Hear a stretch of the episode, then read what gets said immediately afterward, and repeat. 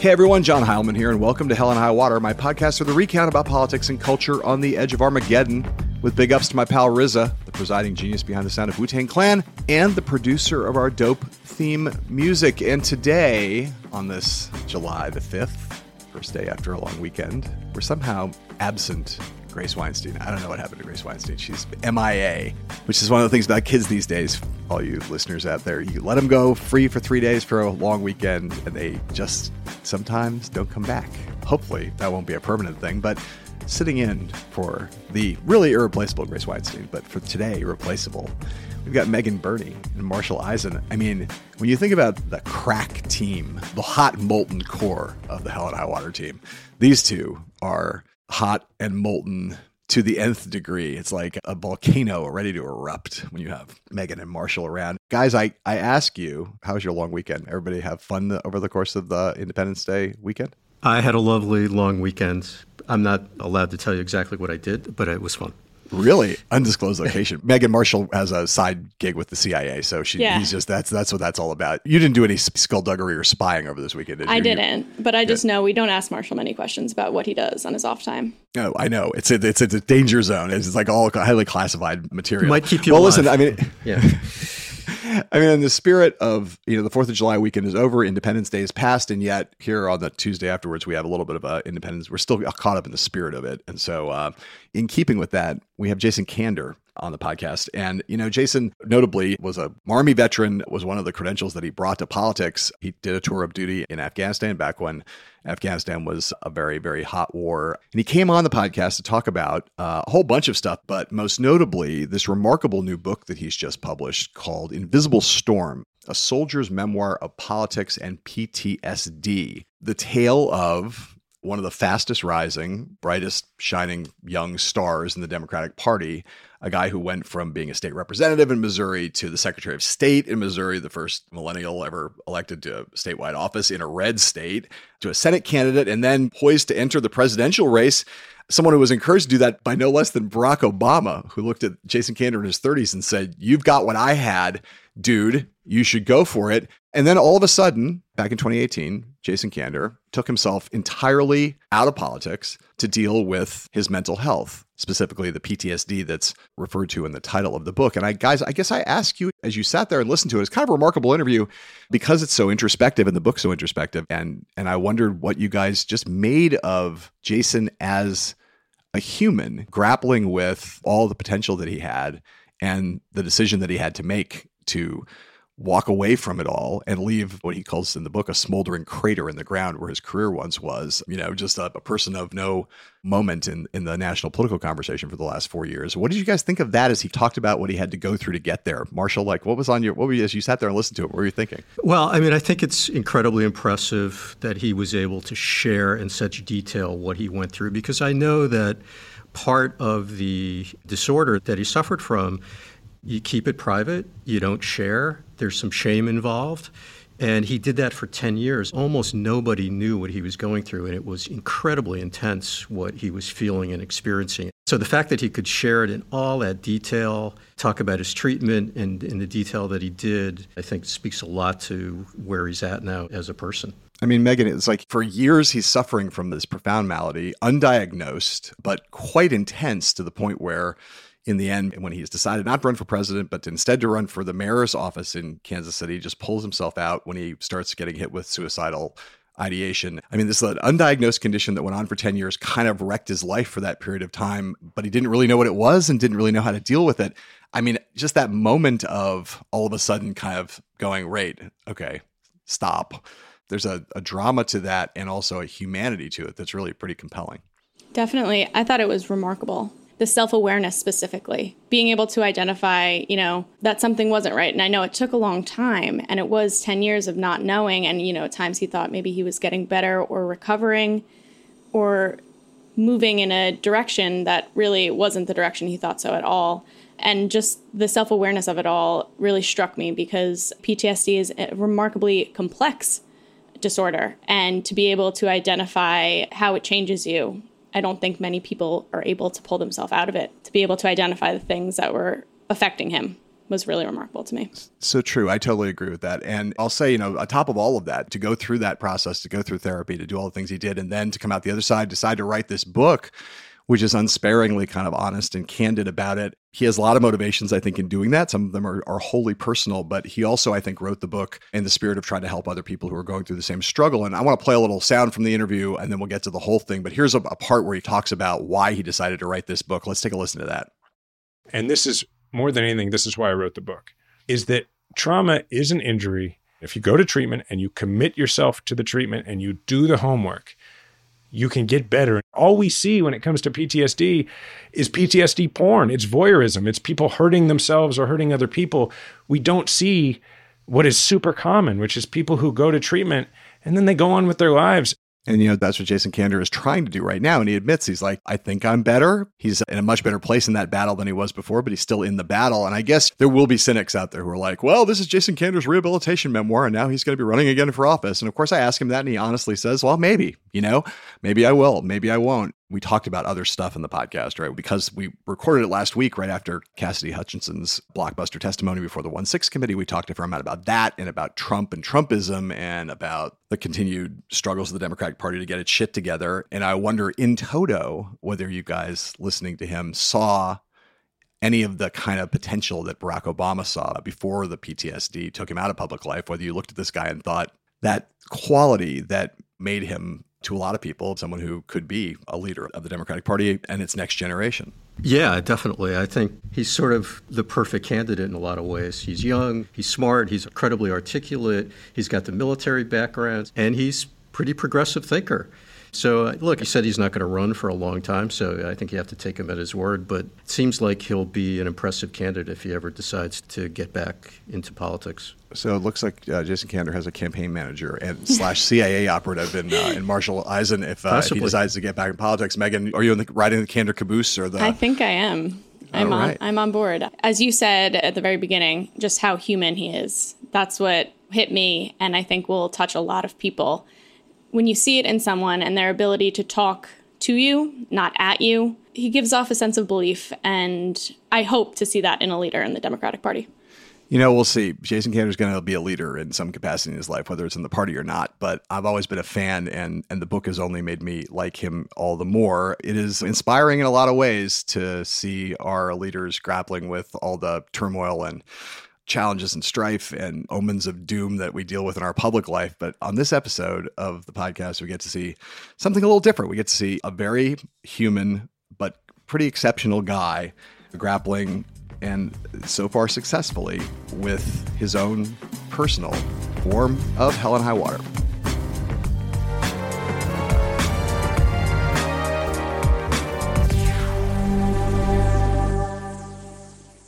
The president had gotten into the vehicle with Bobby, he thought that they were going up to the Capitol. And when Bobby had relayed to him, We're not, we don't have the assets to do it, it's not secure, we're going back to the West Wing. The president had very strong, a very angry response to that. Um, Tony described him as being irate. The president said something to the effect of, I'm the effing president Take me up to the Capitol now.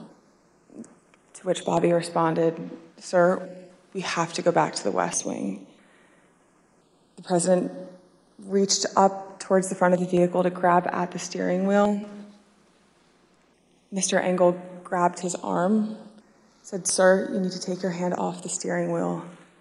We're going back to the West Wing. We're not going to the Capitol. Mr. Trump then used his free hand to lunge towards Bobby Engel. And Mr. when Mr. Ornato had recounted this story to me, he had motioned towards his clavicles. Okay, so we're here with Jason Kander, and we're going to talk about a lot of things. Jason's good to see you. I haven't seen you in, in such a long time. I've been yeah, uh, same. Congratulations on the book. We're going to talk about it at length. Jason has a great new book out called Invisible Storm: A Soldier's Memoir of Politics and PTSD the country, I believe, is suffering PTSD also, and mm-hmm. I don't. I don't mean that like metaphorically. I mean literally. No, yeah, I'm with you. So here's the thing about that: we're recording this here the day after Cassidy Hutchinson went before the one six committee. I'm going to play some sound throughout. We'll talk about the one six committee and Trump and other things and, and that hearing. It's not the most significant thing we learned yesterday, that story, the one I just played, but I played it for a reason. I've been covering politics for over 30 years, and I'm a pretty decent student of history. I really don't believe, if that account is true, that I've heard anything crazier that a president of the United States has ever done than in his vehicle getting into a physical altercation with his Secret Service protective detail. I, I, mean, I don't know, man. I have a very high bar for being shocked by Trump at this point, mm-hmm. but mm-hmm. I was stunned, stunned, and I'm curious what you thought when you heard her tell that story. To me, what it illuminates is less about him. I mean, yeah, look, it's shocking that a guy who is a complete physical coward was actually going to try and become physical with someone. that part was shocking to me. But like, uh, you know, I'm also past the point of dunking on Trump. Like, who cares? That was my first initial reaction. But after that, it was like, you know, I think more about the fact that the reason he was doing that is because in his mind, what I think became very clear from that testimony is that in his mind, he was going to lead an armed mob inside the Capitol, potentially hang his vice president if necessary, in order to take power that he had not been elected to. Right. And now it's not like we didn't kind of know that, yeah. but the reason that that is the part that I'm left with is because I think what we keep missing as a country is we keep seeing all this as Trumpism we keep thinking that what happened is in 2016, this guy Trump came along and he put some sort of spell over some percentage of the country. And then some people go farther and some people are like, no, he tapped into something that was there. But I think both of those things miss the point. What's actually happening is that in the world right now, in the world, not America, in the world, there is a two party fight going on between authoritarianism and democracy. We're seeing it in Ukraine with Putin's attack on Ukraine. We're seeing it all over the world. We're seeing it play out throughout Europe in places like Turkey, you know, all over the place. Right. And right. there's a struggle. And so my point is Trump didn't come along and create this thing. Trump is just the guy who was there at the time. And uh, it's not a matter of do you side with Trump or don't you side with Trump? Are you a Republican but not a Trump Republican? No there's only two directions right now. And America, all of us have to decide are we on the side of democracy or are we on the side of authoritarianism? Because right. you've got to pick a side on planet Earth right now. Right. Well, I've been saying this for a while. Are you on team democracy or are you on team authoritarian fascism? It's not the wrong word to use at this point. I look, I agree with all of that, but I'm a storyteller, and, and part of what mm-hmm. I find amazing about this is that and I've written books about politics. And, you know, the, some of the best reporters in the country have been chasing this story. Books have been written about 1 6 by some of, like, I mean, Bob Woodward, Robert Costa, Carol Leonnig, great people, right? No one had this story. And the Trump universe is gossipy. Everybody constantly talks about how crazy Trump is among Trump's aides. That's how they got through it, how they managed to rationalize it. They had their own little support group going. And so anything that happened that he did that was fucking nuts generally found its way into one of these books or into media reporting. We believed until this hearing that Trump, the most rational way of thinking about Trump was that, of course, he sent his mob up to Capitol Hill, told them he would come with them, and then went back to watch it on TV. That's Trump. That's the Trump we yeah, know. That's true. Cynical, grifter, put them in harm's way. He goes back to the White House. Now we learn, not just on the basis of her testimony, but some of the call logs and Secret Service text messages and so on, that Trump really wanted to go to the Capitol. And beyond the craziness of, I will say, you know Navy SEALs, right? Secret Service agents are Navy SEALs on steroids. They can kill you with their eyelashes. Like, you're not going to get a fight with your fucking protective detail. That's the craziest thing I've ever heard. You had, to be, you had to be out of your mind to do that. But the fact that he apparently really wanted to go, and I don't know, you said lead an armed rebellion. I think what he thought he was going to do was go up there, sit in the car, and wait until they got in the building. And someone came out, like Kevin McCarthy, and said, Sir, we've now overturned the election and you are now elected for a second term. But he really believed that was going to happen. Yeah, I think he thought that he could ensure that it would happen, that if he yes, were there, yes, that they would yes. follow through with it. I think there's signs of borderline personality disorder here. Trump's done some nutty shit, but this is really beyond. The thing that was more, I thought, more devastating politically and legally potentially was this story that Liz Cheney and Hutchinson told sort of together, where they talk about weapons on the ellipse and what Trump thought about the fact that a lot of his followers showed up armed that day. The Select Committee has learned that people who willingly entered the enclosed area for President Trump's speech were screened so they could attend the rally at the Ellipse. They had weapons and other items that were confiscated pepper spray, knives, brass knuckles, tasers, body armor, gas masks, batons, blunt weapons. Something to the effect of take the effing mags away. They're not here to hurt me. Let them in. Let my people in. They can march to the Capitol after the rally's over. They can march from they can march from the ellipse. Take the effing mags away. Then they can march to the Capitol. They're not going to hurt me, you know. It's all that matters. But also does suggest that they're going to hurt somebody. They're going to use those Right. weapons for some reason.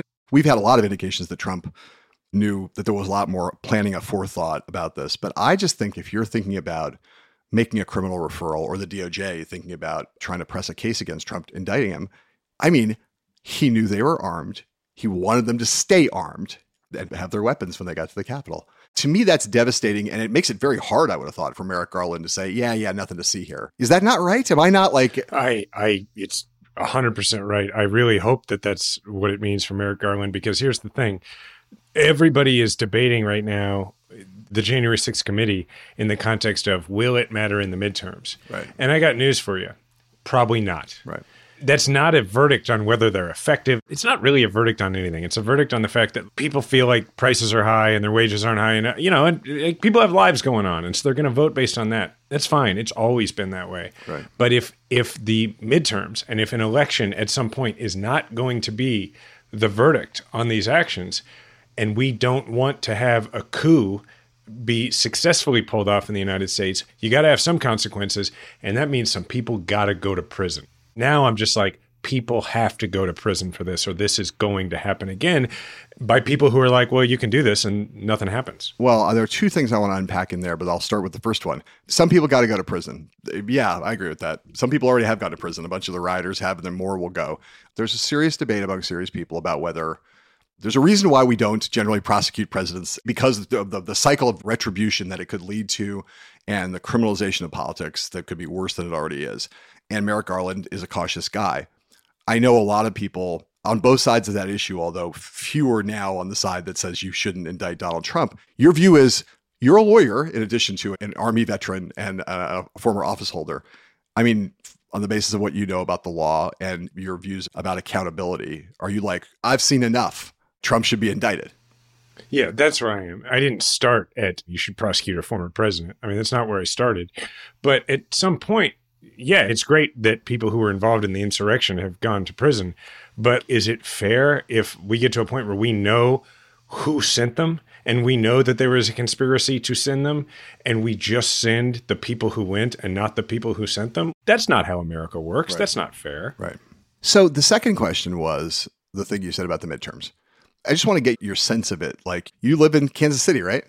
Mhm, Yeah, Kansas City, it's Missouri, the, the show me state, correct? that's right. Basically That's now a red state. Used to not be, Yeah. but now it's pretty much a red state. It's not even a purple state. It's red. Right. And, and you're a well-known guy in Kansas City, right? One of the most famous, other than Sly James, you're the most famous person in, in Kansas City. Uh, Patrick Mahomes says it's both. Oh, Patrick Mahomes. Yeah, whatever. They've been doing this for a month. A lot of us were skeptical that it would break through because of the polarization of the country. I'm putting aside just the midterms now. I'm putting that aside, just the question of mm-hmm. this polarization of the country, fragmented media environment. It's not 1974 again. You know, it's hard. My sense is that it has broken through. And I'm curious in Kansas City, are people talking about these hearings? Is it a subject at diners and dinner tables? Not that they're all watching, because we know they're not all watching, but it seems like one of the things they've done really well is construct it as a story and as a court case in some ways, even though it's not. And that the most outrageous things that they're focusing on seem to be breaking through in popular culture in a way that I think is kind of striking. it's broken through a little, but I, I don't feel like it's broken through in terms of moving how people are going to vote more than, say, the Dobbs decision. And that's because one of the things that is just unique about the last several years is that the Democratic Party has always, for years, have been trying to separate Republicans from Trump in order to get them to vote against Trump. But then at the same time, Republicans have, when convenient, worked to separate themselves from Trump as well. This, I think, breaks through, and I think it's probably at least somewhat harmful to Trump's chances if he's the nominee again, or even potentially to get the nomination. But Do I think that it's going to affect necessarily to a great degree whether people are willing to send a Republican or a Democrat to Congress based on which party they want to have the majority? I don't think it's going to have a major effect on that. So, this raises the question, therefore, about the Democratic Party. Your assumption right now is that Democrats are going to lose the House, right? Everybody in politics thinks that, or you, do you disagree? Uh, I think it's pretty likely, yeah. Okay. I think without some intervening event, yeah. Prevailing winds are really tough, inflation, et cetera, et cetera. Right. All the stuff that you said were in the real lives of real people. So Democrats have some choices to make here. They've been struggling to figure out what to do about the 1 6 committee as a political matter. Should they make it front and center? Should they not talk about it? There are people who have strong points of view on both sides of that. And there is some point of view, you mentioned Dobbs, that given how tough their road is, Democrats that is, especially among House candidates, that they should just go all in on take Trump and fascism and the 1 6 committee, Dobbs and the court, Roe being overturned, guns to some extent, and roll it all up into one thing and say, here's our big national message. We must stop Republican extremism. We have to make this about something bigger than inflation, bigger than anything else. Go as big as you can and not, not just focus on 1 6, but on all that range of issues. Does that seem like an appealing strategy to you? Or one that could work I, in Missouri? Look, I generally believe in being on offense, not defense. And that's a strategy that puts you on offense and not on defense. And when you are the incumbent party, it's pretty hard to find opportunities to go on offense. And so if you have one, as gifted to you, you know, gifted. I mean, I because horrible things have happened, right? So, like, I, I, don't mean to say dropped on but, your head, basically. Rather, yeah, than, yeah, I mean, really bad things have happened: shootings, the Dobbs decision, all this stuff, and insurrection. Well, like, we're the opposite of those bad things. Like, we don't want those bad things. We want to stop those bad things. So, we should probably tell people that. Speaking of Republican extremism, let's put on Mike Flynn and his little tape they played of him having a little conversation with Liz Cheney. Do you believe the violence on January 6th was justified morally? Take the fifth. You believe the violence on January 6th was justified legally?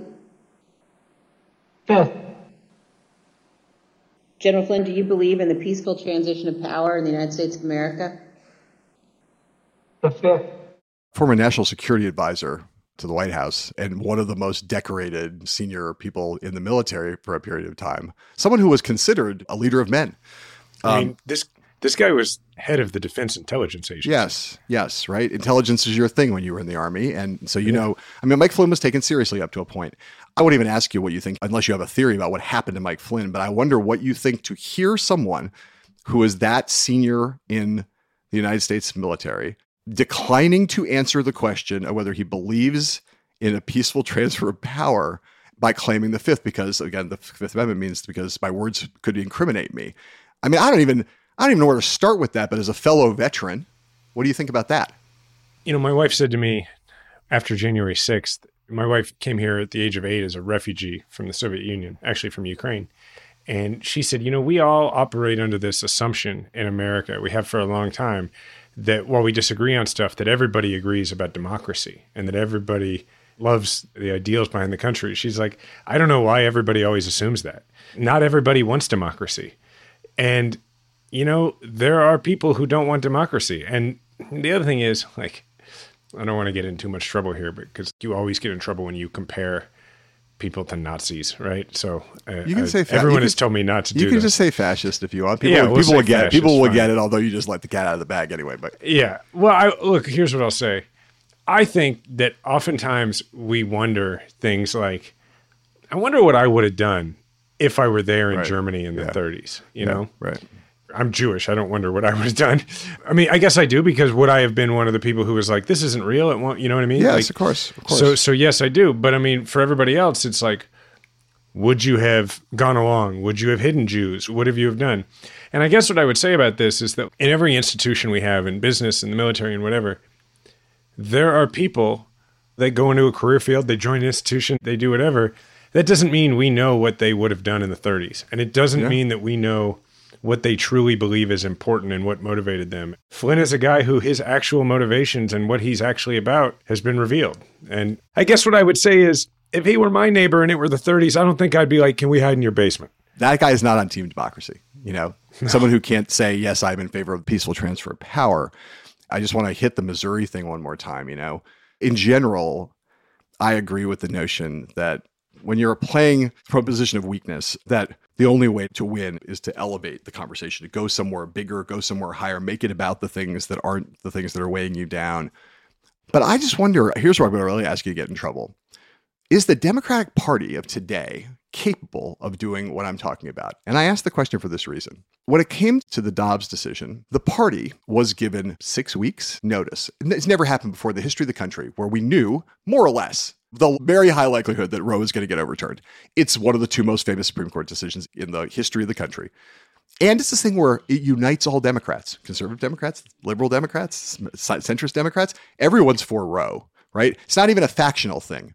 And yet, with advance warning, full knowledge, even like some dates on the calendar as when it might happen, when it happened, the organized institutional, I'm not talking about Democrats out in the country, not the grassroots, but the organized institutional Democratic Party from Joe Biden, Kamala Harris down, seemed utterly unprepared.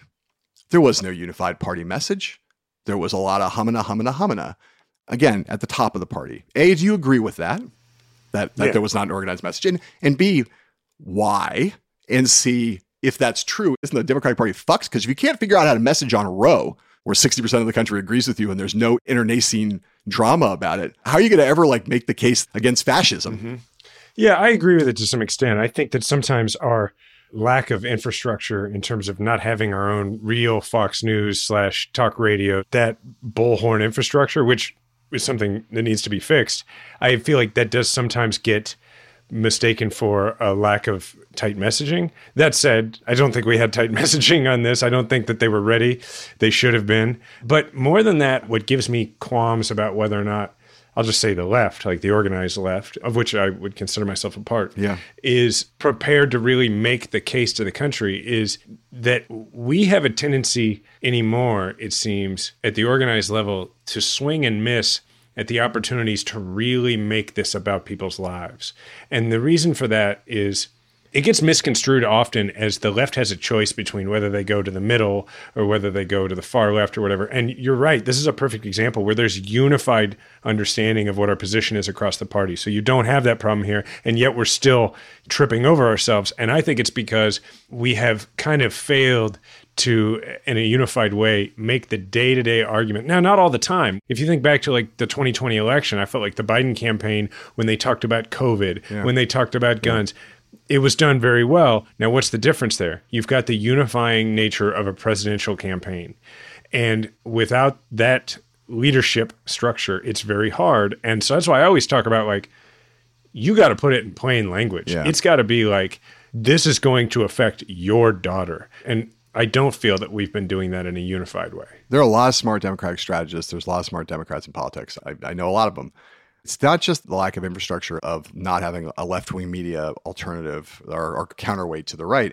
The party doesn't somehow cohere around thing like this. I swear to God, Jason, if I'd asked you after we read the draft decision and I said, hey, bang out a memo about what Democrats should say when this comes down and what they should do on messaging, on politics, and even on substance, you could have written it in four hours yeah. And sent it by email to every elected Democrat in the country. And 96% of them would have been like, okay, great. We have a message. Let's go. Because they're Democrats. You would have probably had a few outliers where you had to spend a few days hurting those cats. But you could have done that. I especially know you could have done it having read your book because you're quite a good writer. But I just don't understand why no one's doing it. I mean, I, there's no visible sign that anybody did that job before Dobbs came down. I don't understand. What's missing? I don't know what's missing. I guess part of it is you don't have a fully politically oriented, campaign oriented White House, to be quite frank. Which, look, I admire the fact that they're busy governing. That's good. Yeah. But at some point, we also have to figure out that if you don't get to keep governing, it ain't going to matter. Better do it soon. By the time this podcast posts, it'll be July, which is not very far from November. We're going to take a really quick break here. We're going to come back and talk about Invisible Storm, a soldier's memoir of politics and PTSD. Jason Kander's incredibly moving and powerful and insightful new memoir after these messages.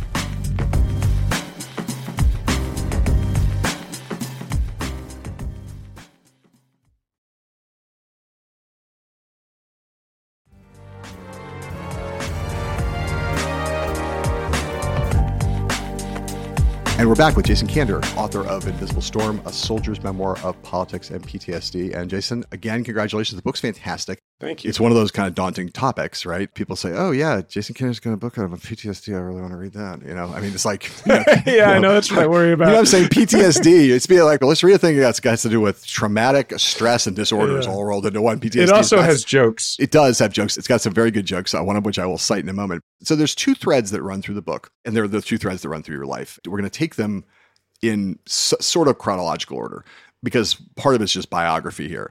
One thread is your meteoric political career up until a moment when you finally decided to get to terms with your PTSD, and then it all kind of came crashing down by your own doing. And then I want to talk about how you dealt with the PTSD. There's places where these threads obviously come together, but I want to start just talking about politics. I want to play an ad that you ran when you campaigned against Roy Blunt in 2016 in the race for the Missouri United States Senate. This ad went viral. It was about background checks and guns. Let's play it, then we'll go back and talk about the whole political career of Jason Kander. I'm Jason Kander, and Senator Blunt has been attacking me on guns. Well, in the Army, I learned how to use and respect my rifle. In Afghanistan, I'd volunteer to be an extra gun in a convoy of unarmored SUVs. And in the state legislature, I supported Second Amendment rights. I also believe in background checks so that terrorists can't get their hands on one of these. I approve this message because I'd like to see Senator Blunt do this. I've seen this ad many times, but for anybody who doesn't know, what is it you're doing in that ad? I'm assembling a rifle while blindfolded. Yes, it's an incredible ad. Really clever, really great. You lost that race to Roy Blunt. We should all be honest. Roy Blunt, I believe, one of the signs that Missouri was getting redder and redder. Talk to me about your interest in politics. You're still an absurdly young man, 41 years old right now, born in Overland Park in Kansas, neighboring state to Missouri, last time I checked. You were really early, according to the book, thinking you might want to do politics, at least in your teens. What was that about? So I grew up in the suburbs of Kansas City. My family's been here a long time. My kids are sixth generation Kansas Citians. My folks were juvenile probation officers. That's how they met. And then my dad was also a cop part time. So I just came from this really public service oriented, not political, but public service oriented home where my parents had taken in kids whose families were struggling. They were my younger brother and I's good friends, and they became what we called unofficial foster brothers. So when I got married to my wife Diana, all of my groomsmen were my brothers. So I just grew up in this environment that was like, hey, we're very privileged. My great uncle John is a very successful Broadway composer. There have been other people in the family who've been successful. We've had a lot of opportunity, so we have some responsibility here. And that's pretty much it. That and like you look out for the people around you, you protect them in high school, I was like everybody else my age around here. I was going to play center field for the Kansas City Royals. That was my plan. I didn't have a plan B. And when I turned like maybe 15, 16, and I realized that, oh, I think I'm going to stay 5'11 and not everybody else is, I started to think about what other things I might be good at. And at the time, I also happened to be in debate and I had a real natural ability for it and not really knowing what else that would mean and being a guy who liked competing that became I think I'm going to run for office and be a lawyer and run for office. And I had no idea what the hell that meant. What it did is it took me to Washington D.C. for college. Right. Uh, but all along the way, I still had this public service orientation. Right. To me, that was manifesting as politics. Still not knowing what that was, but I had this idea in my head that maybe one day I would serve in the military. But I think the path I was on was there was about a 50% chance that I would have at some point found a way to be like a reserve Air Force JAG officer or something like that. Maybe.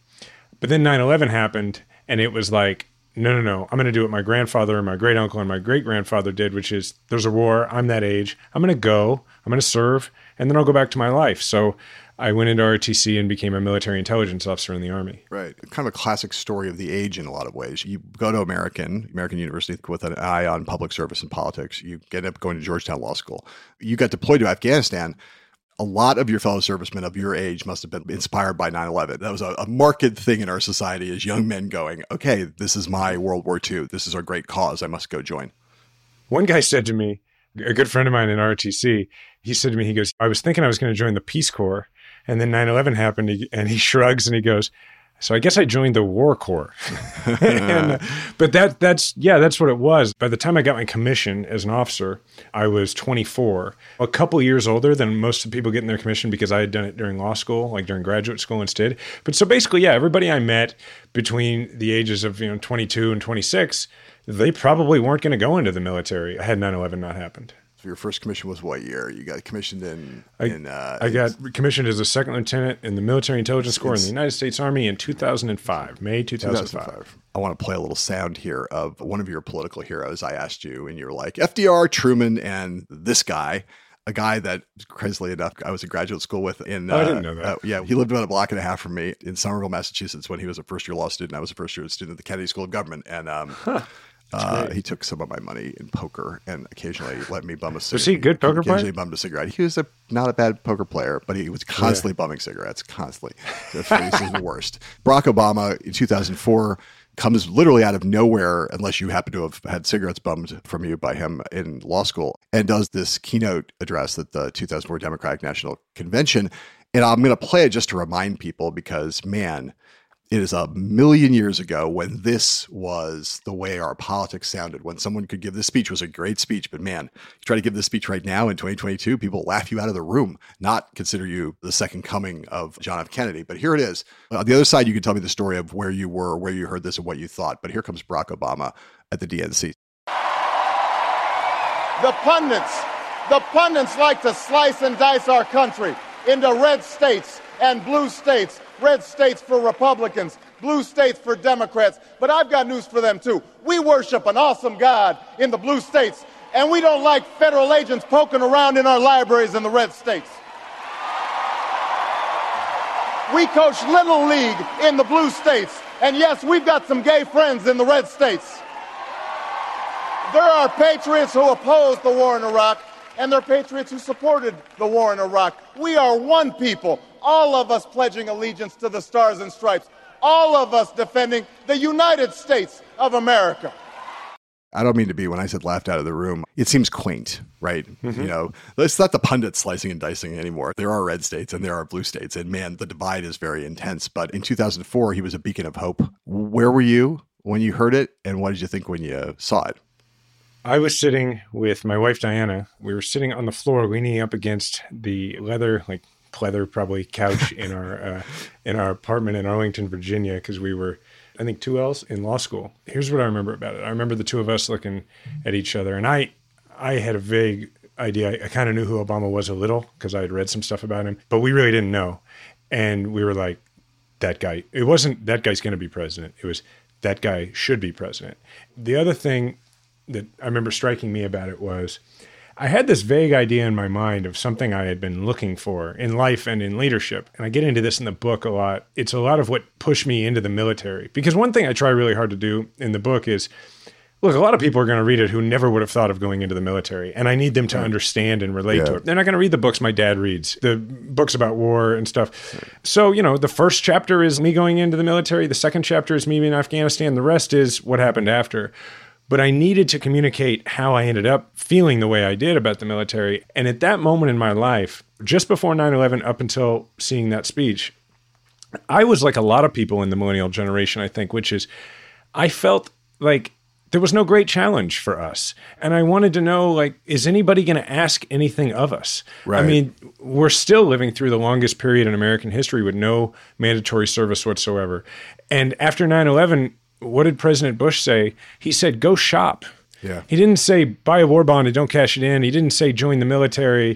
He just said go shop. And I just thought, man, does everybody think so little of us that we would not step up for the country? And here I was. Now it's 2004. I've been enlisted in the Guard for about a year. Would have been longer, but I had to get knee surgery.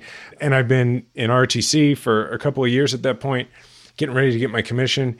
And I had done all that because I wanted to be called. And here comes this guy who, to me, the important part of that speech and of his message was this was a guy saying, No, we have a role here. We have a purpose to play, and I need you to be a part of it. Instead of, let me tell you what I'm going to do for you so that you don't have to worry about this anymore.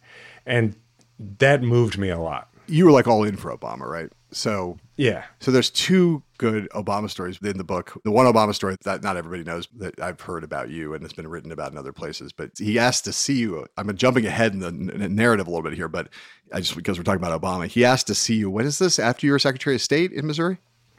Yeah, this is January, I think, of 2018. I had run for the Senate and lost by less than three points on the day that Hillary lost my state by 19, which had people Yeah. going like, "Oh, this guy seems to know something."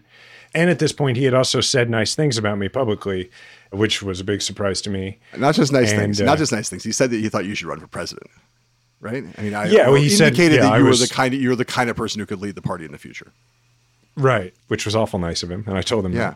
that. Uh, And and then at this point now, I have a national organization, Let America Vote, and I'm running around the country, and basically soft running for president, and seriously considering Yeah. it. And he, that's when he sort of summoned me to come and see him. And he in called a nice way. And he calls you the natural.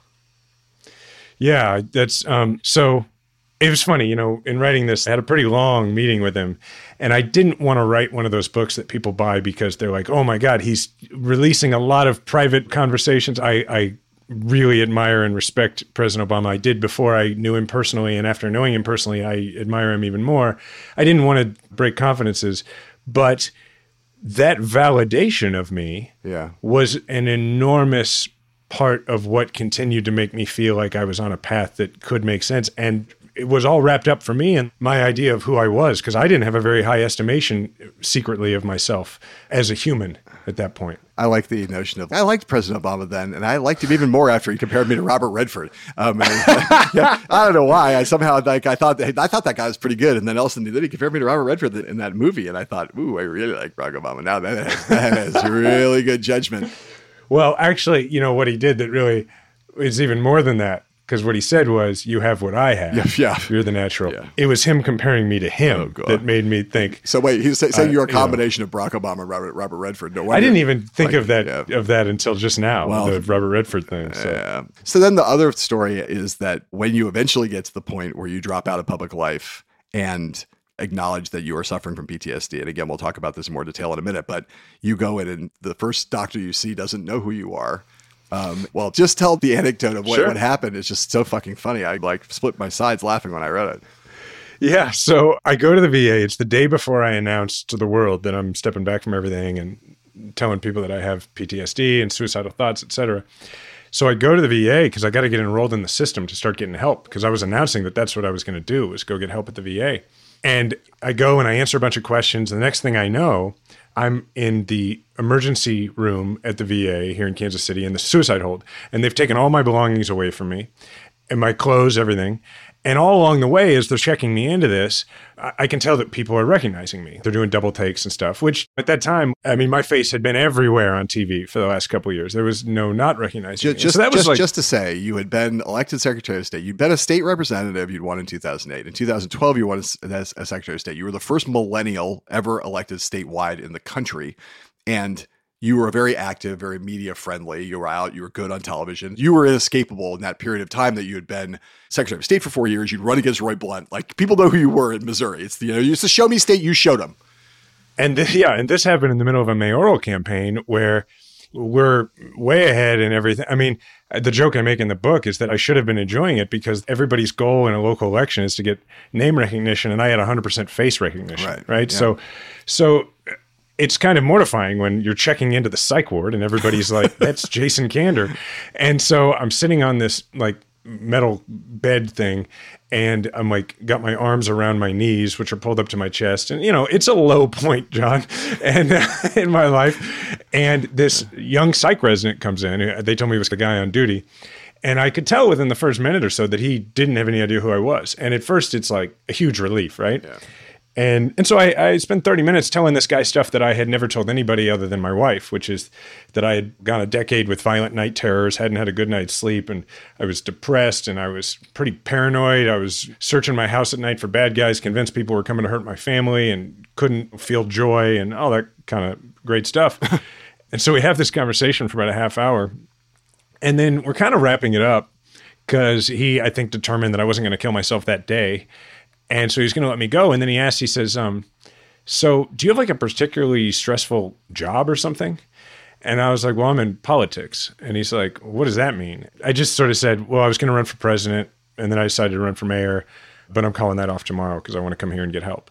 And he just is like, I'm sorry, what? President of what? And I, and I was like, of, of the United States.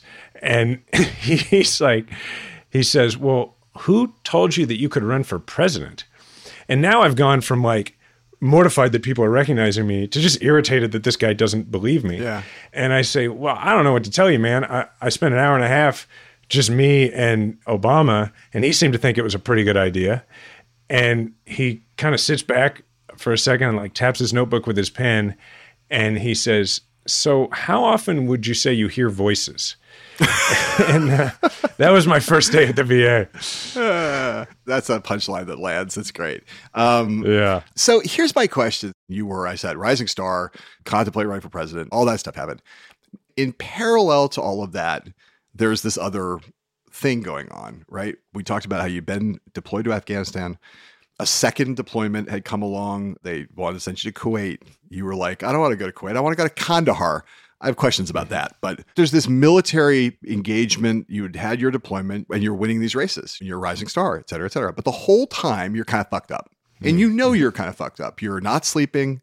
You have compulsive behavior. You're seeing these symptoms over years where you are not happy. You are not healthy.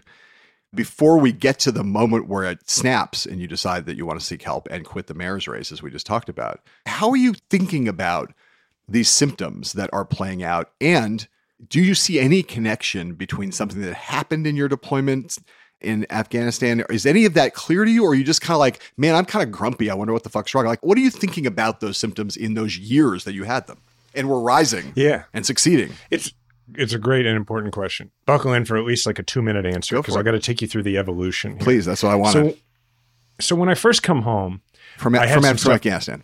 Yeah, sorry, yeah. yeah, I, And you were there first come home from Sorry, wait, just let me ask you this one. You were there for four months. Your deployment was four months, right? That's right. Did anything happen to you in Afghanistan that struck you in the moment as massively traumatic? It doesn't seem like there is in the book. No, nothing. And that was the Right. thing. And so yeah, that's that's a good point. That's a good place to start. Let's talk about what the deployment was Yeah. for me, Yeah. right? So I get deployed as an army intelligence officer. I get there and the job I end up in, which I was thrilled to have the opportunity to do because I was young and bulletproof, was what my commander over there would eventually refer to later as thugint, which is to say thug intelligence, which is a made-up term that means my job, as he put it, was to develop relationships with thugs so that they would give us information on other thugs. So what that meant was is I would go out, usually just me and my translator, sometimes me and a few others, and I would take meetings with people who their allegiances couldn't really be known. They were questionable. Sometimes we knew their allegiances were to not us, but they were pretending they were to us. And that is to say, I went to a lot of meetings in places where nobody really knew where I was, so they couldn't come bail me out. And if things went bad, I was going to get my head cut off on YouTube. And sometimes I was in uniform, sometimes I was in street clothes. But my idea of what combat was when I went over was what I had seen in the movies. Combat was bullets whizzing by your ear, you killing people, getting blown up. Some of what my friends, some of uh, them had experienced it, and I thought that's combat. And anything short of that is not combat. Now, I had been out on the road a lot, as much as you can be over four months. So I had been exposed to the possibility of all that, but I had never once fired my weapon in Afghanistan, never did. And I was in several situations where I thought I was about to have to, and I knew that if I did, I was probably not going to make it out of that room. And I was in situations where I thought I was about to be kidnapped potentially, and some other things that I get into in the book. But I I enjoyed my deployment. I felt fully utilized. I felt like what I was doing was important. I knew that there were moments where I was like, God, this is out of a spy movie. I can't believe I get to have this experience. And remember, this is 06, 07. There wasn't a lot of should we even be in Afghanistan? I mean, I felt like I was the tip of the spear and it was important and it was all the things that I had wanted growing up in terms of feeling like I mattered and made a difference, right? And so when it ended, I was I was like disappointed and I felt terrible that I was only there 4 months. There were people who were there when I got there and there when I left, and that just didn't feel right. So I come home and initially some of the first stuff is like I have a muscle spasm that started in my eye, in my left eyelid. So like the moment the plane touched down in Qatar, leaving Afghanistan, and that lasted 6 months. And then I start to get some nightmares about being kidnapped, even though I had never been kidnapped. It's what I was on guard for all the time. So I start to have nightmares that take place in Afghanistan, except I actually get kidnapped. And then the other thing was I had a lot of trouble being out in a car. If the car slowed down at a stoplight, I would get really anxious, right? Because we didn't do that over there. The thing is, though, other than the nightmares, the other two, after about six months, they went away. Right. And so I had the story to tell myself. Oh, okay, yeah, I was just in a combat zone. Of course I'm going to feel some things, but they're going away. And then after a few years, the nightmares, now they actually got way worse. But what they also did is they evolved and they stopped taking place in Afghanistan and they stopped taking place in a context where I was in uniform. But instead, it was people coming to my house to kidnap me and my family. And I thought, or at least I wanted to think, and so I made myself think, see, I'm getting better. And they're not connected to Afghanistan because they don't even take place there anymore. Now, I learned later in therapy that no, that's actually really bad. When your nightmares evolve to your modern environs, it feeds this other symptom that I had had all along, hypervigilance, which was believing I'm in constant danger and my family is. And if every night in your subconscious that's reinforced, it gets worse. I didn't know that then. Right. That's what's going on. I want to come back to this one thing about the deployment. As I read it, I thought I didn't understand it at all. You write about it, you explain it, I'm, you know, but I still want to hear you talk about it. Well, I didn't at that point in the book. I don't want you to understand. Well, right. I want you to be where I right. was. So, so it's 2011, and you get the second deployment. They want to send you to Kuwait, and you're like, no, no, no, I want to go to Kandahar. Now, in 2011, it's fair to say Kandahar was like maybe the most dangerous place on planet Earth. Um, Yeah. I understand now your interpretation of what these symptoms are and what your interpretation of your first deployment had been. It still strikes me as curious or like more or, or something darker than curious. you can you can say crazy, John. Well, it's okay. it's just I mean, talk me through why it's like I got to go to Kandahar. In my current condition, I haven't slept really in like years. But what I really got to do is I got to go back. I got to do a second deployment. Please send me to the most dangerous place I could possibly go with my hypervigilance, my lack of sleep, et cetera, et cetera, my nightmares. You know, Yeah. Well, so at that point, what I had settled on, what I thought the problem was for me in terms of how I felt about myself was I hadn't done enough. And that was the refrain for years for me. I just, I, I haven't done enough. You know, it drove me politically, it drove me in my career, it drove me in so many different ways. I had a guy, I talk about TJ in the book. I had a guy who I went through training with at Fort Lewis who was just one of the best officers I ever met. He was shot by a sniper in Iraq not long after we had trained together. And, you know, he, he's alive now, but he's not the guy that I, that I knew and that I met. And, and I had, you know, friends like that. I had a guy that I had served with who came home and took his own life, and we did similar jobs. And so I felt an enormous, it's hard to explain. I just was like, I haven't done anything. I haven't done anything to warrant any of the things that I have in my life. And I just thought, if I can go over there and I can really do something and get hurt, maybe, then maybe that'll justify everything. And the other thing is, when I was volunteering to go, I didn't have any other way to explain why I wanted to other than to say to people, and it sounded so corny, but it's how I felt. I would say, uh, back in the first appointment, I'd say, well, if I can do my job well, maybe some other people get home safely. And I never got to feel that that happened. But now I know nobody does. Right. But I didn't know that then. So basically, bottom line here is, is in truth, you're a ticking time bomb psychologically. And, Oh, for sure I was. Yeah. And we'll take a quick break and we'll come back for the last part of this and talk about what then happened. We've alluded to it already, but it's basically been your life for the last four years and it brings you up to the book and what the book is all about. So we'll be back in a second with Jason Kander here on Hell and High Water.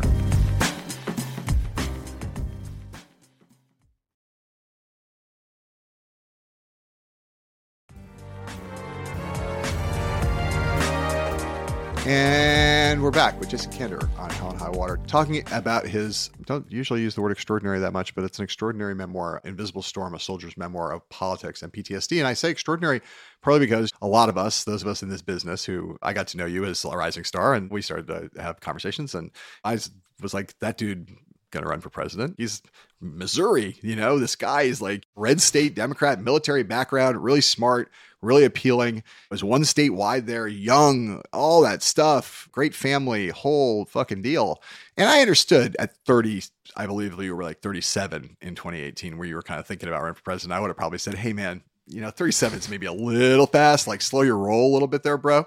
Uh, and then you decided to do that. And we're like, okay, I'm going to go run for mayor of Kansas City. And then all of a sudden you were out. And it was like, what the fuck is going on? And you had decided to seek help and you started to tell that story before. I want to play a movie clip because you mention it in the book. You say at this point in 2018 that this famous movie clip from the movie The Shawshank Redemption was running through your head a lot in this era. And I'm not sure if you mean right before you decided to seek help or right after, but either way, it's around that time. You got Morgan Freeman as Red in that movie and Tim Robbins as Andy in a key pivotal moment in the incredible 1994 movie The Shawshank Redemption. I don't think you ought to be doing this to yourself, Andy. This is just shitty pipe dreams. I mean, Mexico is way the hell down there, and you're in here, and that's the way it is. Yeah, right. That's the way it is. It's down there, and I'm in here. I guess it comes down to a simple choice, really.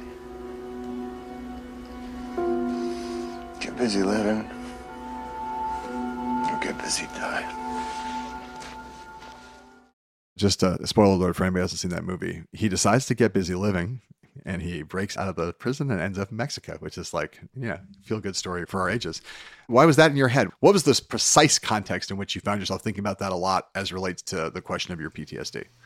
So it started before I got help when I was in the mayoral race and just at the very end of when I was still going to run for president.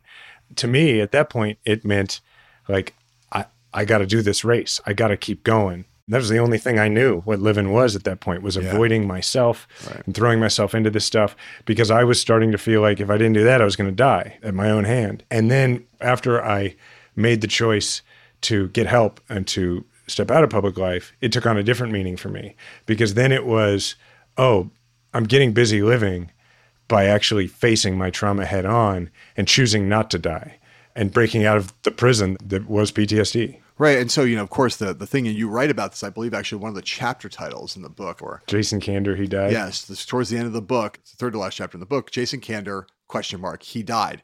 While you're saying the interpretation of what you were doing by seeking help was to not die, for the outside world, for the public, it was like Jason Kander has committed career suicide, a brilliant political career, one of the highest upside young Democrats in the country, has just taken himself out of public life, maybe forever and acknowledged that he's been grappling with suicidal ideation and PTSD.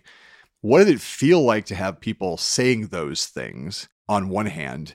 And how did it feel to be admitting that you needed help in the private setting? Well, first of all, to, to admit that I needed help, it wasn't like it didn't fix everything, but boy, it did make me immediately feel like I was carrying a lot less, right? Because I didn't have to I didn't have to wear the Jason Kander suit anymore. You know, I, I, don't feel I was ever false with people because I didn't admit to myself what was going on with me, right?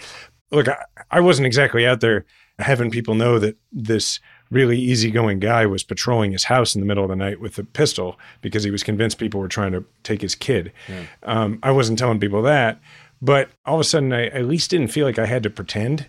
But the other side to that was as I was going through therapy, and I was doing it in a pretty solitary way, I had wiped my calendar of everything, and I would go to weekly therapy appointments and then do my homework from therapy in between and try and help out around the house. But I had gone from scheduled every minute of every day yeah, to that. Right. I was aware of what was being projected onto me by the rest of the world, which is the day that I made the announcement, it was everybody was so encouraging and the most famous people in politics you can think of were calling or whatever or saying stuff. And that was I found out that a, a few days later, and you know, that was encouraging. But it also meant that I felt like everybody saw me as the smoking crater where Jason Kander fell back to earth. So, like on days when maybe I was having a pretty decent day, I'm just going about my day, going to the grocery store, maybe getting to exercise, stuff like that, spending time with my kid, and maybe being successful at, at being present in the moment then you're like at the grocery store and somebody leans in and whispers to you like the world is a better place because you're in it. Because they feel like a personal obligation to convince you not to kill yourself. It can take you out of your good mindset and remind you that when people see you they don't see you they see a ghost. Right. And i had to navigate that. Like how do i exist now? And what i ultimately had to learn to do was to was to not really care how other people saw me and to just learn how I saw me. You talked about therapy. You have a therapist. You talk about it at length in the book. Two questions that come out of that in this process of that you've undertaken over the last four years of healing and fixing yourself or try to fix yourself, getting your arms around yourself at least. One is, what did you come to understand specifically about your PTSD? And then there's a little list of five things, things I learned from therapy that could be from my therapy for PTSD that is actually maybe useful for everybody. I want you to tick those off and talk about them because there are, I think, useful lessons. Yeah. So going back to what we talked about a minute ago, I came back from my deployment thinking nothing had happened to me. And what I learned was that Yeah, it's probably right that there are people who sustained more acute trauma than me, that mine was more about the trauma that comes with on a daily basis preparing yourself to take a, another life and also being aware that you could be violently killed. Like that if you sustain that over a long period of time it can be traumatic. But i also learned that had i treated that pretty soon after i came home probably would not have become as for lack of a better term malignant as it did. Yeah. i did a lot of damage to myself by getting an injury and then continuing to stay in the game for so long instead of addressing the injury and then getting back in the game. And so I learned that about myself. And I also learned some things that I think are applicable for everybody. One is that either you deal with your trauma or your trauma deals with you. I tried really hard to outrun it. And I did it for about a decade. And nobody was outrunning trauma faster than I was. And ultimately, what made a difference in my life is when I turned around and decided to take it head on. Right. That's all you can really do. You can't outrun it another thing was that there are always going to be more traumas. You know, there's going to be things that you have to deal with. You don't deal with it and then it's over. It's an injury, not unlike the knee injury where I had to get surgery before I entered the army. I can still run. I'm pretty pretty good runner, yeah. but I got to ice it, yeah. you know? And so it doesn't have to disrupt your life. But here's the biggest thing, and this is more than anything, this is why I wrote the book. Is that trauma is an injury if you go to treatment and you commit yourself to the treatment and you do the homework, you can get better and it doesn't have to disrupt your life anymore. And I wanted to tell that story because if this book had existed 14 years ago, I think I would have gone to get help and then I would have gone on with my life and it would never have gotten so bad. And people don't know. I, I didn't even know till I was in therapy that you're supposed to get better. All right. we see when it comes to PTSD is PTSD porn, it's voyeurism, it's people hurting themselves or hurting other people. We don't see what is super common, which is people who go to treatment and then they go on with their lives and they're better for it. Yeah, on this list, you have a couple of things like it's not a contest. Don't compare your treatment to kind of other. Oh yeah. But the one that I that it resonates most with me that I just will say because I don't think it's one of these things you say it's really obvious on some level, but a lot of people don't do it, which is treat yourself as you would treat a good friend. And you know, so many of us don't do that. We regret people who are great to your friends. You're like, I'll do anything, my friend. I'll go, you know, I'd walk across broken glass and through a burning building for my friend but you end up treating yourself like shit and not giving yourself anything like that kind of attention and respect and love. It's a problem. One of the things I learned in therapy that I, I really value is self compassion. Yeah. And I didn't have it for a really long time. Yeah. And now I do. And it's, it's valuable. Yes. I sit here looking at you right now. You seem happy and at peace. Is mm-hmm. that right? Yeah. Look, I mean, my life's not perfect. Like I, I get stressed about things. I, I get, I you know, I didn't say perfect. Yeah. Notice I, no, I mean, like, I didn't use that word. Oh, I heard you say yeah. I was perfect. I, um, no, think your life is perfect, Jason. It's perfect. Yeah. It's no, like I have, I have shitty days, right? Yeah. But the difference is, I used to constantly think and plan the future because the present was pretty intolerable for me, and now I'm enjoying the present a great deal. I'm playing baseball at 41. I'm playing on an adult baseball team. I'm coaching my son's little league. I'm spending time with my wife and my son and my daughter. I'm doing the stuff that I used to look at people who did these things and led the kind of life that I'm living now. And I envied them, but I didn't understand them. Right. But I wanted to want what they had, yeah. but I didn't want it, you know? And now I have it, but I have the luxury of I still have a platform and I get to engage in politics on my own terms through my podcast, through social media, sometimes through speaking out publicly on things. And I do it because I want to, not because I think I should. And I guess America and I are square, is how I concluded in the book.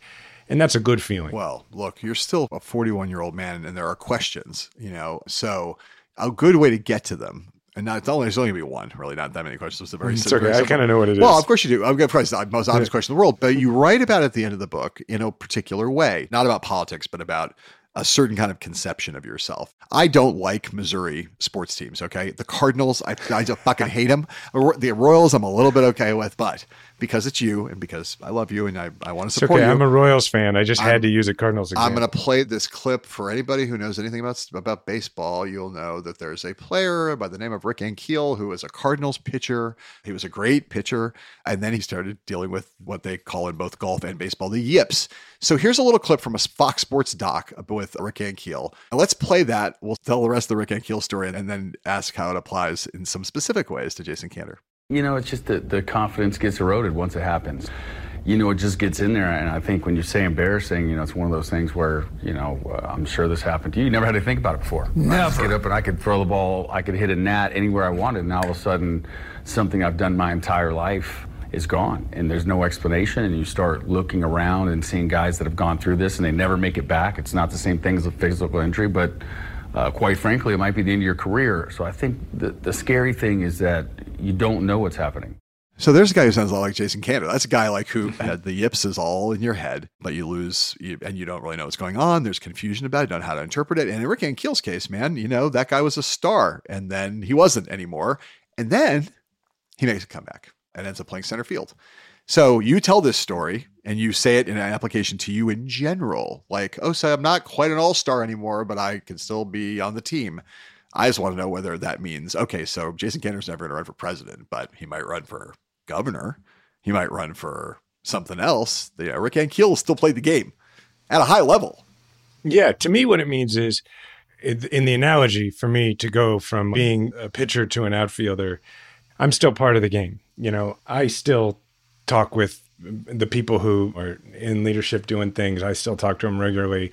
I still have a platform. When I have something I really want to say, like I did about Afghanistan withdrawal a few months ago, I can go on TV and I can be wall to wall over your TV and I can say it.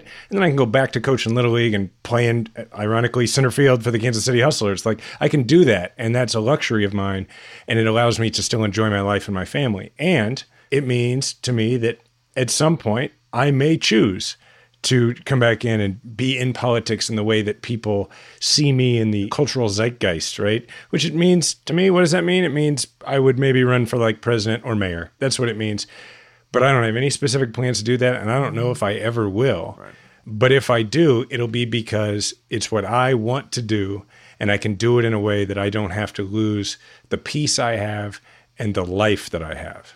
I promise you, I was not meaning to ask in some gotcha way. I'm mm-hmm. like, I'm, we're having a very enlightened, No, yeah. a very enlightened conversation here.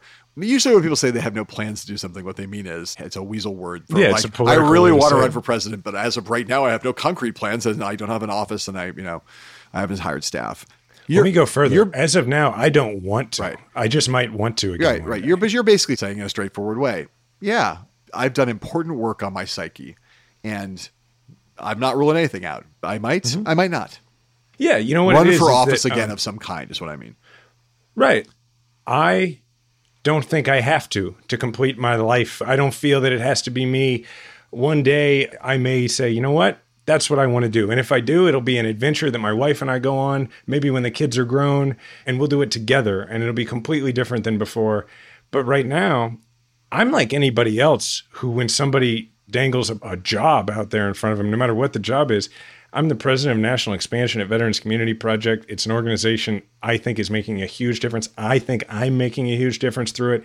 All my royalties from this book go to that cause.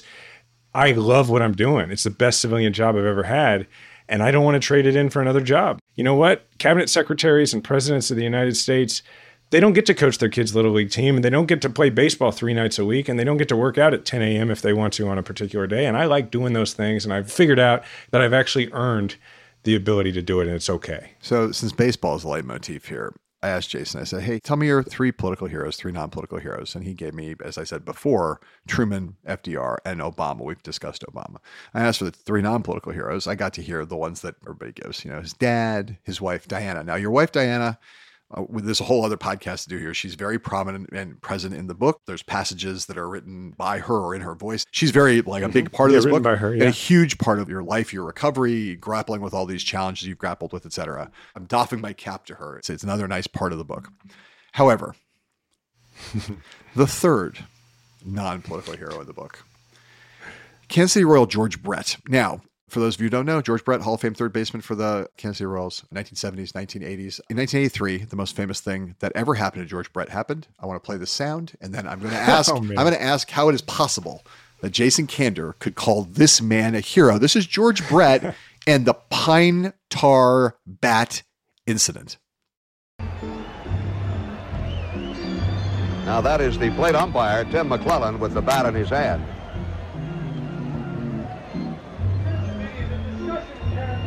Now they're going to measure it across home plate. I've, I've never, I've never seen this. I never have either.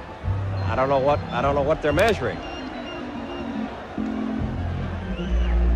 They might be going to call George Brett out. Well, They the are. Yankees win. He's out. Yes, sir. Brett is out. Look, at- look at this. Brett is out. And He's steaming mad. He is out and having to be forcibly restrained from hitting plate umpire Tim McClelland. And the Yankees have won the ball game four to three. Brett is called out for using an illegal bat or with the illegal substance on the bat. Okay, so 1983, Yankee Stadium, Billy Martin managing for the Yankees. That uh, scene took place. Now, what you can't see there, for anybody who's unfamiliar, is George Brett is a picture of psychotic rage as he races out of the dugout and tries to literally kill the home plate umpire, Tim McClelland, who has ruled him out because they say he's put too much pine tar on his bat, violating various Major League Baseball rules. Dude, you are a picture as I look at you right now of Zen, integrated, wholesome, happy, Pacific mental health. George Brett, psychopath, a homicidal psychopath in the most famous moment. I just Googled it. If you type into the Google George Brett Pine Tar, 1.63 million hits. Okay. It's the thing George mm-hmm. Brett will be known for for the rest of his life wanting to kill someone over pine tar. I want you to explain yourself. This will be the last word of the podcast because right now, this thing as a hero just is not reading right for a man of your current station and stature. Well, no, that's so funny. All right, so let's tell the rest of the story, which is it was a very obscure rule that said your pine tar could only go a certain amount of the way up the bat. Do, do, After only, do only the unobscure rules count, Jason? Or is Well, it, they- it's in the rule book, I believe. They not anymore because after that they reviewed it, they reinstated the home run, had to play the rest of the game, and got rid of the rule because they were like, this rule makes no sense. Tim McClelland was afraid that George Brett was going to his house and, and kill him and his children. Is what, that was what was Hey. I thought I had the last word, John. Now- okay, good last word. Um, so I will tell you the way that George Brett became my hero is that when I was a kid, my dad was my baseball coach, and baseball is like as much a religion in our family as Judaism. And my dad would take me to Royals games, and he would have me watch George Brett on every play and how hard George Brett played. And then when George Brett would come up and he would hit like a two hopper or one hopper back to the pitcher, and everybody knew he was out, he knew he was out. My dad would say, "Bud, watch Brett," and Brett would sprint as hard as he could to first base. And I grew up understanding that what my dad was teaching me through George Brett and on the baseball field was that you get out of life what you put into it. And George Brett put, and actually the the sound you played is a good example of it. He put everything he had into baseball. And now there's a lot of ways in which George Brett, like his politics and mine, are not at all the same. No, but no, but the no, not at all, right? But the way that he played baseball is the way that I have often approached life in a good way, which is you get out of it what you put into it. And so my son, I'm his baseball coach. He wears number five, and he understands that I don't care how many hits he gets in the game. I care. Do you run as hard as you can off the field, on the field? Do you run as hard as you can to first base, and do you lay out for the ball? And that's still how I play at the age of 41, which gets me hurt a lot. But it's also if you had taken away the PTSD and everything, it was still at the heart of everything I did in politics, and it's the heart of everything I do now, which is you get out of life what you put into it. And I learned that from what my dad taught me about how to watch George Brett play baseball. Although I trashed him, and although he was did look like a homicidal maniac that day, it is also the case. Well, and he, I also believe he was wasn't he a pretty prominent like chewing tobacco dude? I think that might have been true. Yeah. Also. But well, he also is the only guy to ever have a batting title in three separate decades. Yes, he's he's also only one of five players in Major League history to have 3,000 hits, 300 home runs, and a career 300 batting average. To others being Hank Aaron, Willie Mays, Miguel Cabrera, and Stan Musial. That's some pretty rarefied air there. So I'm I'm granting the notion the man played hard. He had an incredible career. It's just like that one moment, man. Woo. I, I- that, that's not a thing you want to live on the internet. That picture because Let's- looks like looks To my point, let's leave it on one George Brett statistic. it looks like Charles. It looks like Charles. Manson in a in a Ram, Yeah, he was- a Royals outfit. He's like Helter Skelter. Helter Skelter. He lost it. He lost it. He also hated the Yankees. That helped. Made him feel more crazy that day. The George Brett statistic that goes to my point the most Yeah. is that if you look over the last 50 years, he is tied with Mickey Mantle for 10th all time in inside the park home runs. Mickey Mantle was a center fielder. George Brett was a third baseman with average speed at best. He's tied for 10th all time in inside the park home runs because every single time George Brett hit the ball, no matter how hard he hit it or where he hit it, that dude came out of the box sprinting as hard as he could. And that's how my dad taught me to approach life. Yeah, you know that's how Pete Rose played the game too, and he's a cheater also. Anyway, Jason Kander, Jason Kander, I, I, it's awesome to see you. Congratulations on the book. The book's really great. Jason's really great. Go buy it now. Don't be afraid of the PTSD thing, the trauma, the post traumatic stress disorder. It's not a traumatic book to read. It's not a stressful book to read, and you don't have a disorder if you buy it. So, Invisible Storm, A Soldier's Memoir of Politics and PTSD by Jason Kander. I will say, on behalf of a, a nation that needs people on Team Democracy and ones who know how to communicate and ones who are just good people, men, women. I hope you decide to run for something in the future. I always thought you were promising not because of the, you're like Barack Obama or like Robert Redford. I just thought he's a good dude who knows how to talk to normal people. And I think we got to have more of those so our public life's going to recover. Well, John, thanks, man. I really appreciate it. I appreciate your friendship, and I appreciate the chance to come and talk about the book. Thank you. Hell and High Water is a podcast from The Recount. Thanks again to Jason Kander for being with us. And remember to pick up Jason's new book, Invisible Storm A Soldier's Memoir of Politics and PTSD. If you like this episode, please subscribe to Hell and High Water and share us and rate us and review us on whatever app you happen to use to bask in the splendor of the podcast universe. I'm your host and the executive editor of The Recount, John Heilemann. Grace Weinstein is a co creator of Hell and High Water. Matthew Kaplowitz is our video editor. Megan Burney is our producer and engineer. Fonda Mwangi is our researcher and assistant producer. And Marshall Eisen, the one and only CIA operative and Hell and High Water's executive producer.